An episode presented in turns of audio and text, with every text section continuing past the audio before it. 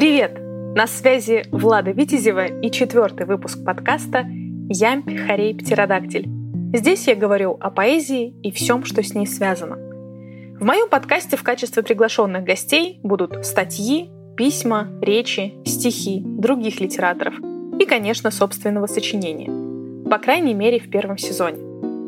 Подписывайтесь на подкаст и присоединяйтесь к сообществу во ВКонтакте, чтобы не пропустить новые выпуски. Если знаете того, кому этот подкаст может быть полезен и интересен, рекомендуйте. В этом выпуске продолжу раскрывать тему «Как быть с критикой». И более подробно поговорю о том, как лучше на нее реагировать и самим критиковать так, чтобы вас слушали. Для начала давайте разберемся, как реагировать на критику. На что следует обратить внимание? Сам критик. В зависимости от его профессионализма и авторитета вы можете свести его слова к шутке или серьезно поблагодарить и внести необходимые исправления. Время. Утро для любителя вставать пораньше и для любителя поспать будет разным.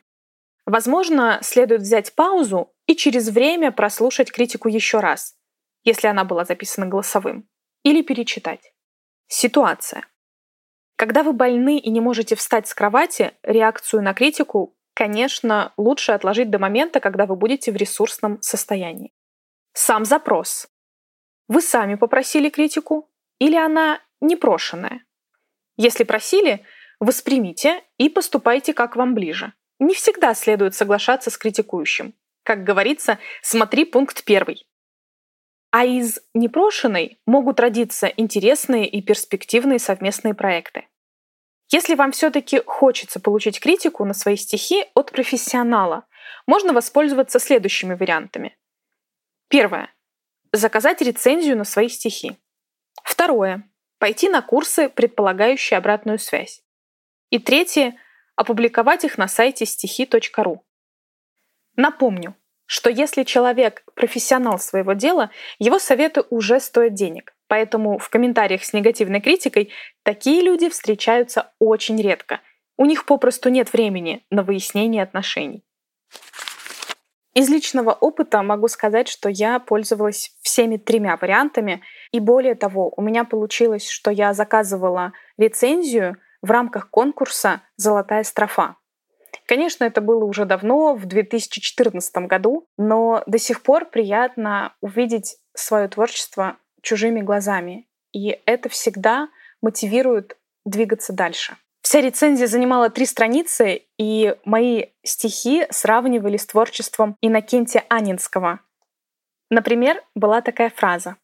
В стихотворении «В погоне за мечтой» первая строка «Мы жизнь украсили поблекшими цветами» обнаруживает очень интересную ритмическую и образную связь со стихотворением Иннокентия Анненского «Моя тоска». Случайна ли эта связь, или же так обнаруживает себя поэтическая культура автора? Но в любом случае, Владе удается вступить в смысловой резонанс с образным и мировоззренческим уровнями лирики Анненского.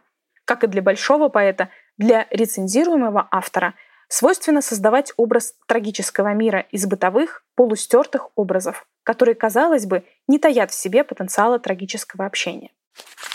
Теперь перейдем к трем простым техникам, как справиться с негативным критическим замечанием. Чтобы не раздуть из мухи слона, возможно, вам что-то послышалось или человек сказал сгоряча, переспросите. Так вы дадите собеседнику шанс передумать или переформулировать. Чтобы не выглядеть неблагодарным, уточните намерение. Как меня учили в программе «Бизнес-школы Сколково», лучше спросить, с какой целью советуете, критикуете и тому подобное. Вообще рекомендую этот вопрос задавать в любых непонятных ситуациях. Не переходите в глухую оборону. Лучше поблагодарить и поговорить о чем-нибудь менее травмирующем. Вернетесь к обсуждению критического замечания, когда будете готовы. В заключении рецензии Леонид Большухин указывает точную формулировку. Пожелаем автору продолжать свои творческие опыты, не смущаясь критикой. Именно этого я вам всем и желаю. Теперь давайте разберемся, как критиковать, чтобы вас слушали. Я подготовила пять рекомендаций. Первое. Личное обращение к объекту критики. Высказывание критических замечаний об отсутствующих людях – это все-таки сплетни, а не критика. У человека должна быть возможность уточнить, задать вопросы, пояснить свою точку зрения. Вторая – доброжелательность. Необходимо поддерживать ровный тон беседы, не допускать эмоциональных высказываний. Лучше всего любую критику начинать с подчеркивания ценности стихотворения, перечисления того, что в нем сделано хорошо. Затем задать вопросы, если что-то осталось непонятным, и указать на те моменты, которые можно доработать, и закончить общим впечатлением от прочитанного или услышанного. Третье.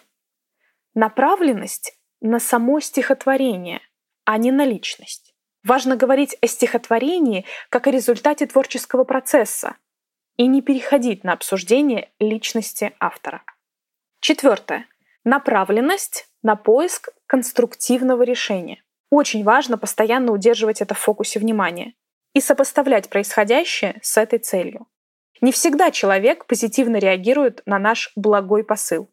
И если он сопротивляется, надо перенести разговор. Пятое. Дозированность. Человек может принять ограниченный объем критики.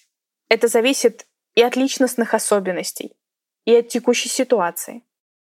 Если человек расстроен и просит у вас критику, не надо радостно причинять ему добро, перечисляя все его промахи. Примите во внимание его состояние, окажите поддержку, сделайте акцент на сильных сторонах стихотворения. Предложите варианты улучшения.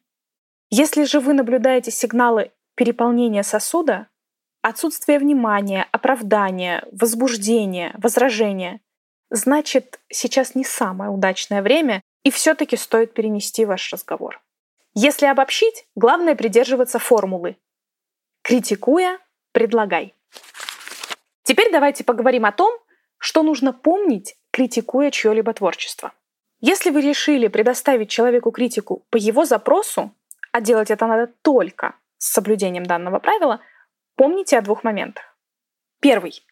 Человек вправе отреагировать на ваши слова так, как у него получится. Он может расстроиться, обидеться, не захотеть больше иметь с вами дело. Да-да, сначала попросить покритиковать, а потом разорвать отношения. Такое тоже бывает. И второй момент. После вашего разговора может ничего не измениться, потому что это право другого решать, меняться ему или нет.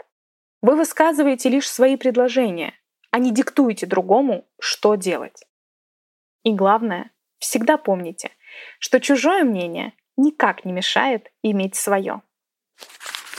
И в заключение предлагаю вашему вниманию свое стихотворение, которое написала по следам упражнения из прошлого выпуска. Благодарность внутреннему критику. Кто ты, мой внутренний критик?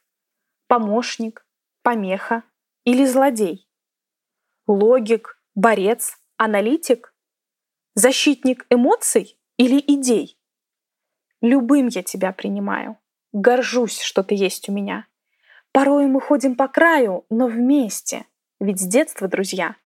Спасибо за радость открытий, за память в красивых стихах, уют в круговерте событий, свободный ресницами взмах.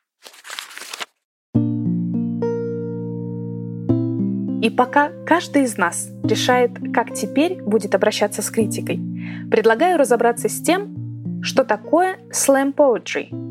Сразу оговорюсь, что это не поэзия шлемов или хлопков. В следующем выпуске я расскажу о слэм-движении подробнее. До встречи в эфире!